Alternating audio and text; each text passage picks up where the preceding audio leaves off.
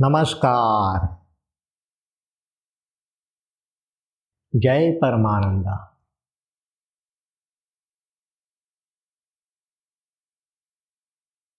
खरं तर भक्त हा रोमॅन्टिकच असतो. भक्ती म्हणजे दिवाही डिवाईन रोमांस म्हणतात. कारण भगवंत आणि भक्त एकमेकाच्या आत्यंतिक प्रेमात असतात. आणि म्हणून या प्रेमाची ही परी तिला मी डिवाईन रोमांस म्हणतो. आणि म्हणून ते सुंदर आहे. भक्ती ही अतिशय सुंदर आहे. आणि केवळ सुंदर नाही ब्युटिफुल नाही तर बोल्ड देखील आहे. एकदम बोल्ड ज्याला म्हणतात ना स्पष्ट निर्भय. सामर्थ्यवान अशी भक्ती आहे. त्यामुळे भक्ती ब्युटिफुल आणि बोल्ड अशीच असते. तृप्तो भवती मत्तो भवती अमृतो भवती. असा हा भक्त होत असतो. आणि स्वाभाविकच तो बोल्डच असणार आणि एका दुसऱ्या अर्थाने बोल्ड असतो भक्ताचा नाही बोल्ड बाकी सर्व इतर गोष्टींचं क्लीन बोल्ड करते ती भक्ती. मी माझ्या अहंकाराचा माझ्या समजुतीचा माझ्या स्वभावाचा माझ्या ज्ञानाचा माझ्या संस्काराचा किंवा रागाचा लोभाचा मोहाचा वैमनस्याचा तिरस्काराचा माझ्या कल्पनेचा असा जो जो काही मी म्हणून आहे त्या साऱ्यांचाच भक्ती क्लीन बोल्ड करते. आणि निर्विवादपणे नाबाद राहते. निर्विवादपणे. हा भक्ताचा अनुभव असतो. आणि भक्त हा सातत्याने त्यामुळे त्याच्या ठिकाणी भीती नाही आहे त्याच्या ठिकाणी चिंता नाही आहे काळजी नाही स्ट्रेस नाही आहे असा हा भक्त असतो. आणि म्हणून मी भक्तीला बोल्ड अँड ब्युटिफुल म्हणतो. डिवाईन रोमांस म्हणतो. असा हा भक्ताचा रोमांस सातत्याने चालू असतो क्षणाक्षणाला. हृदयाच्या स्पंदनाला प्रत्येक हृदयाच्या स्पंदनागणिक त्याच्या ठिकाणी हा प्रीतीचा प्रेमाचा भक्तीचा उमाळा सातत्याने जागृत असतो. देव माझा मी देवाचा हा भक्ताचा केवळ भाव नाही आहे हा अनुभव आहे. हा अनुभव आहे. तेव्हा असा हा अनुभव काही वेळेला विलक्षणपणे काव्यातून प्रगट होतो. आपल्यालाही पत्ता लागत नाही. हा कसा प्रगट झाला? पण प्रगट होतो त्याचं मात्र आश्चर्य वाटतं. की असं हे काहीसं बोल्ड असं हे काव्य घडलं अनेक महिन्यापूर्वी म्हणा असं एक काव्य घडलं क कदाचित ते गझल या प्रकारामध्ये मोडू शकेल. मोडू शकेल म्हणजे? त्या प्रकारामध्ये हे काव्य आहे असं म्हणता येईल. की आणि हे काव्य जे आहे ते भक्त त्याच्या आंतरिक उर्मींचा त्यांच्या आंतरिक त्याच्या आंतरिक अनुभवाचा तो स्पष्टपणे या गझलमध्ये सांगतोय. तर चला तर आता ही आपण गझल ऐकूया. मी काही गात नाही आहे थोडंसं बोलतो. त्याबद्दल निवेदन करतो आणि त्याचप्रमाणे गझलही म्हणतो हा एकला देव माझा हा एकला देव माझा हा आतला ध्यास माझा हा एकला देव माझा हा आतला ध्यास माझा स्पंदने आवरिता तुझी आता पुरेना श्वास माझा. देव एकला एकी एक व्हावा लागतो. आणि हा देव कोणता? मी तसबिरीतला मूर्तीतला तीर्थक्षेत्रातला असा मी म्हणत नाही आहे मी प्रत्यक्षाचा देव म्हणतो आहे जो माझ्यासारखा शरीराने माझ्यासारखा बोलणारा हसणारा खेळणारा रागवणारा प्रेम करणारा जवळ करणारा आत्मीयतेने मिठीत घेणारा असा माझ्यासारखाच मनुष्यरूपाने जो मला भेटला आहे आणि ज्याच्या मी सहवासात आहे हा प्रत्यक्षाचा अनुभवच हा एक देव एकी एक व्हावा लागतो. देवता अनेक असतील पण अनुभवासाठी देव एकी एक व्हावा लागतो आणि तोही मनुष्य रूपाने ज्याला मी प्रभू म्हणतो सद्गुरू म्हणतो परमानंद प्रभू म्हणतो. असा हा देव जेव्हा भेटतो एकला होतो तेव्हाच हा आतला ध्यास माझा तेव्हाच ध्यासाची शक्यता होते. ध्यासाशिवाय भक्ती नाही ध्यासाशिवाय मुक्ती नाही ध्यासाशिवाय आनंदाचा अनुभव नाही. आणि हा ध्यास कुणाबद्दल? त्या परमेश्वराबद्दल. प्रत्यक्ष देहरूपाच्या परमेश्वराबद्दल त्याच्या अंतःकरणाच्या दिशेने जेव्हा ध्यास वाहत जातो तेव्हा हाच परमेश्वर माझ्या ठिकाणी आहे. माझ्या ठिकाणी येऊ पाहतोय असा भक्ताचा हळूहळू अनुभव होत राहतो. हा एकला देव माझा हा आतला ध्यास माझा स्पंदने आवरिता तुझी आता पुरेना श्वास माझा. आले किती गेले किती? आले किती गेले किती? का हिशेब राहिल्यांचे? क्षण येतात आणि जातात वाहत असतात. आणि आपण का बरं अशी स्मृती बनवतो? कालचा क्षण चांगला होता परवाचा क्षण चांगला होता उद्याचा कसा असेल? हे सगळे मनाचे खेळ निर्माण होत असतात. आणि म्हणूनच आले किती गेले किती? भक्ताच्या ठिकाणी या आनंदाच्या क्षणांना स्थगिती नाही. हे सातत्याने येतच असतात जात असतात येत नव्या नव्याने येत असतात. आले किती गेले किती? काय हिशेब राहिल्यांचे? काय हिशेब राहिल्यांचे? तेही जातील केव्हा तरी. तू एकला हमखास माझा. तू एकला हमखास माझा. हा एकला देव माझा हा आतला श्वास माझा स्पंदने आवरिता तुझी आता पुरेना श्वास माझा. तृप्त मी संपृक्त मी तृप्त मी संपृक्त मी तरी सख्या अनुरक्त मी. मी तहानलेला आहे आणि तृप्तही आहे. तृप्त मी संपृक्त मी तरी सख्या अनुरक्त मी या हृदयच्या गंधकोशी रंगतो मधुमास माझा या गंधकोशामध्ये या हृदयामध्ये काय रंगतंय काय नाचतंय? हा मधुमास माझा नाचतो आहे हा प्रीतीचा खेळ चालू आहे. भगवंताच्या प्रीतीचा खेळ माझ्या ठिकाणी चालू आहे. तृप्त मी संपृक्त मी तरी सख्या अनुरक्त मी या हृदीच्या गंधकोशी रंगतो मधुमास माझा हा एकला देव माझा. हा आतला ध्यास माझा स्पंदने आवरिता तुझी. आता पुरेना श्वास माझा. फुलणे फुलांचे जगणेच असते. फुलाला वेगळं जगणं म्हणून काही नसतं. फुलाचं फुलणं हेच त्याचं सहज आणि स्वाभाविक नैसर्गिक जगणं असतं. वेगळेपणाने जगणं म्हणून काही करावं लागत नाही. जसं माणसं वेगळेपणाने जगणे जगण्याचा प्रयत्न करतो तसं नाही. हे सूक्ष्म चैतन्य फुलाच्या रूपाने प्रगाढ शांततेमध्ये चैतन्यच उगून येत असतं. सुंदर रूपाने रंगाने गंधाने आकाराने. फुलणे फुलांचे जगणेच असते कळते आता अंधू कसे? ठाईच बैसोनी ठाईच रमावे. हा आगळा प्रवास माझा. आता कुठे जाणं येणं नाही. म्हणजे बाह्यंगाने जाणं वगैरे आवश्यक आहे तिथे घडतं. परंतु विनाकारण मनाची दगदग नाही इकडे धाव तिकडे धाव मनाचं चांचल्य हे हळूहळू कमी होतं. फुलणे फुलांचे जगणेच असते कळते जरा अंधू कसे ठाईच बैसोनी ठाईच रमावे. हा आगळा वास माझा. शब्द फिरले माघारी.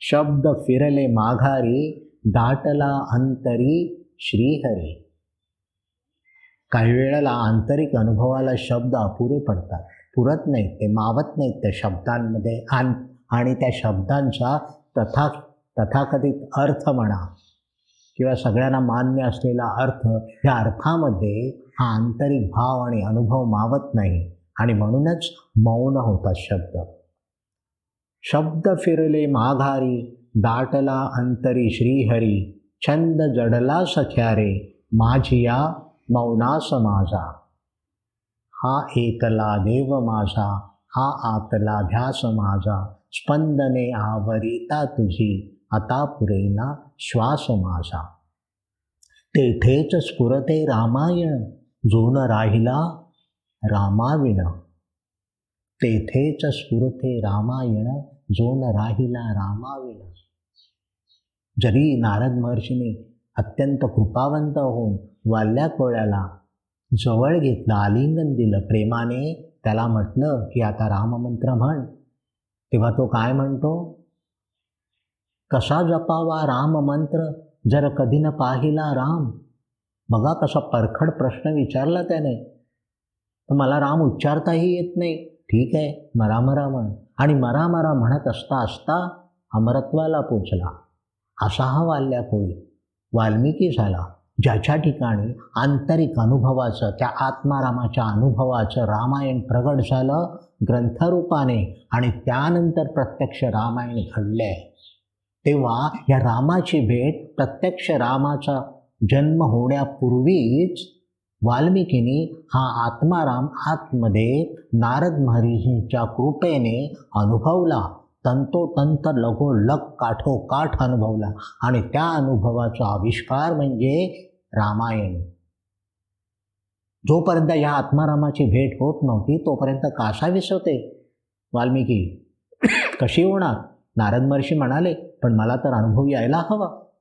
आणि हा जो आर्ततेचा किंवा विरहाचा काळ होता तो वाल्मिकीचा वनवास होता. आणि म्हणूनच म्हणावंसं वाटलं तेथेच स्फुरते रामायण जोन राहिला रामाविण पाहता वाल्मिकीच व्याकुळला वनवास माझा. प्रभू रामाला वनवास घडला पण त्याआधी हा वनवास वाल्मिकींच्या अनुभवाचा होता त्या आत्मारामाची भेट नाही.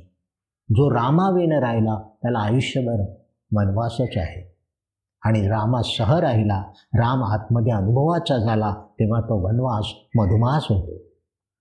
तेथेच स्फुरते रामायण जो न राहिला रामाविण.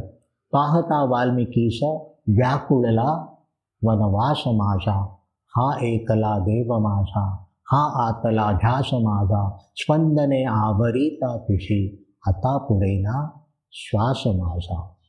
राहिले रे श्वास थोडे मिलनात वेडे विरहात वेडे.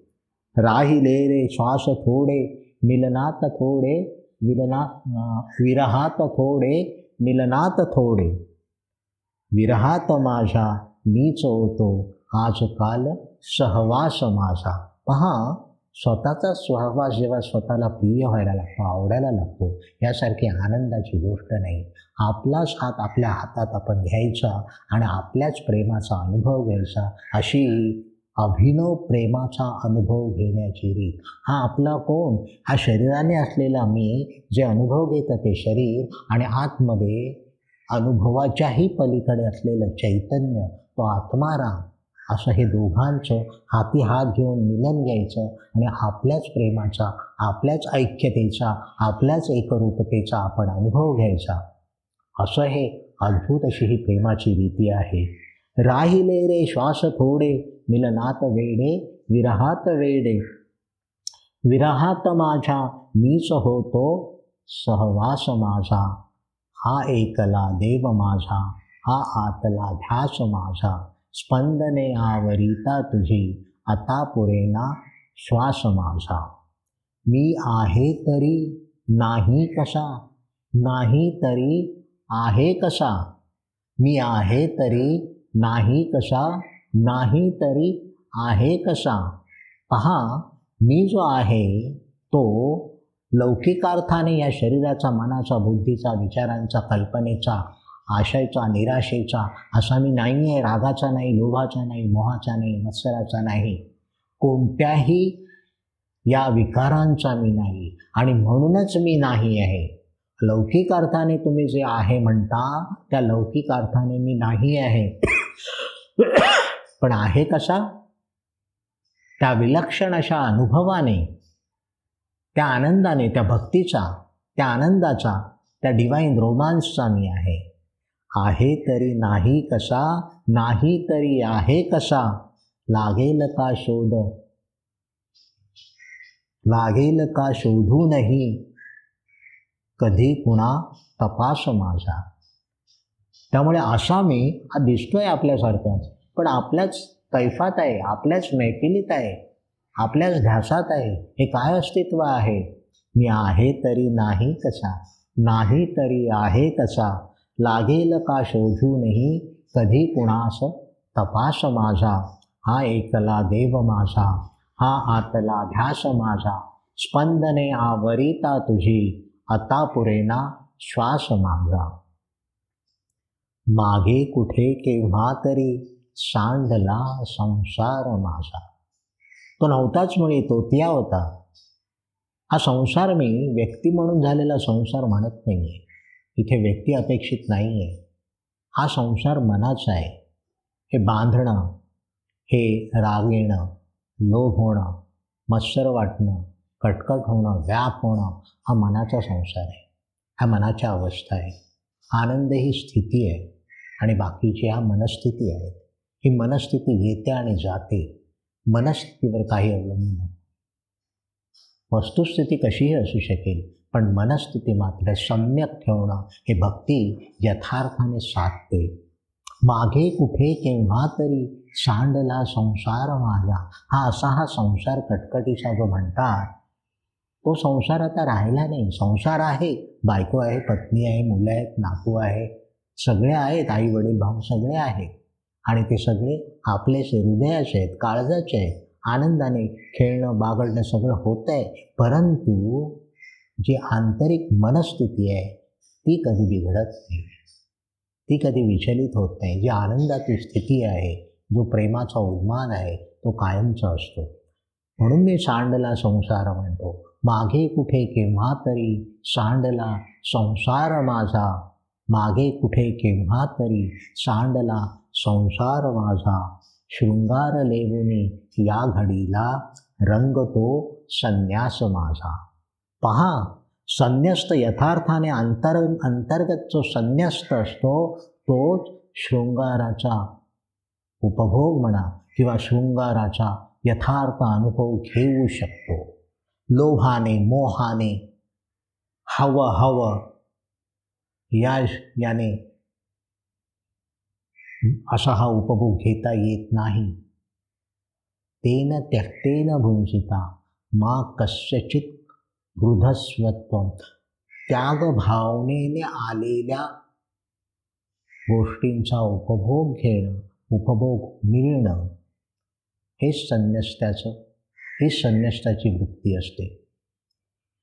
शृंगार लेऊनी या घडीला हा भक्तीचा शृंगार ही भक्तीची लीला हा भक्तीचा आलाप सातत्याने भक्ताच्या ठिकाणी चालू असतो. असा हा शृंगार त्याच्या ठिकाणी त्याच्या अनुभवाचा असतो. पण वस्तुस्थिती काय असते? तर तो संसारातून. संसारापासून दूर गेलेला नसतो पळालेला नसतो. कशाच्या मागे पळत नाही आणि कुणाला मिठीही मारत नाही. कशापासून भीतीने दूरही जात नाही. तेव्हा अशी ही भक्ताची सम्यक अवस्था म्हणजेच संन्यस्त वृत्ती. शृंगार लेवुनी या घडीला नाचतो. शृंगार घेऊनी शृंगार लेवुनी या घडीला रंगतो संन्यास माझा. हा एकला देव माझा हा आतला ध्यास माझा. स्पंदने आवरिता तुझी आता पुरेना श्वास माझा आता पुरेना श्वास माझा. हरिओम तत्सत परमा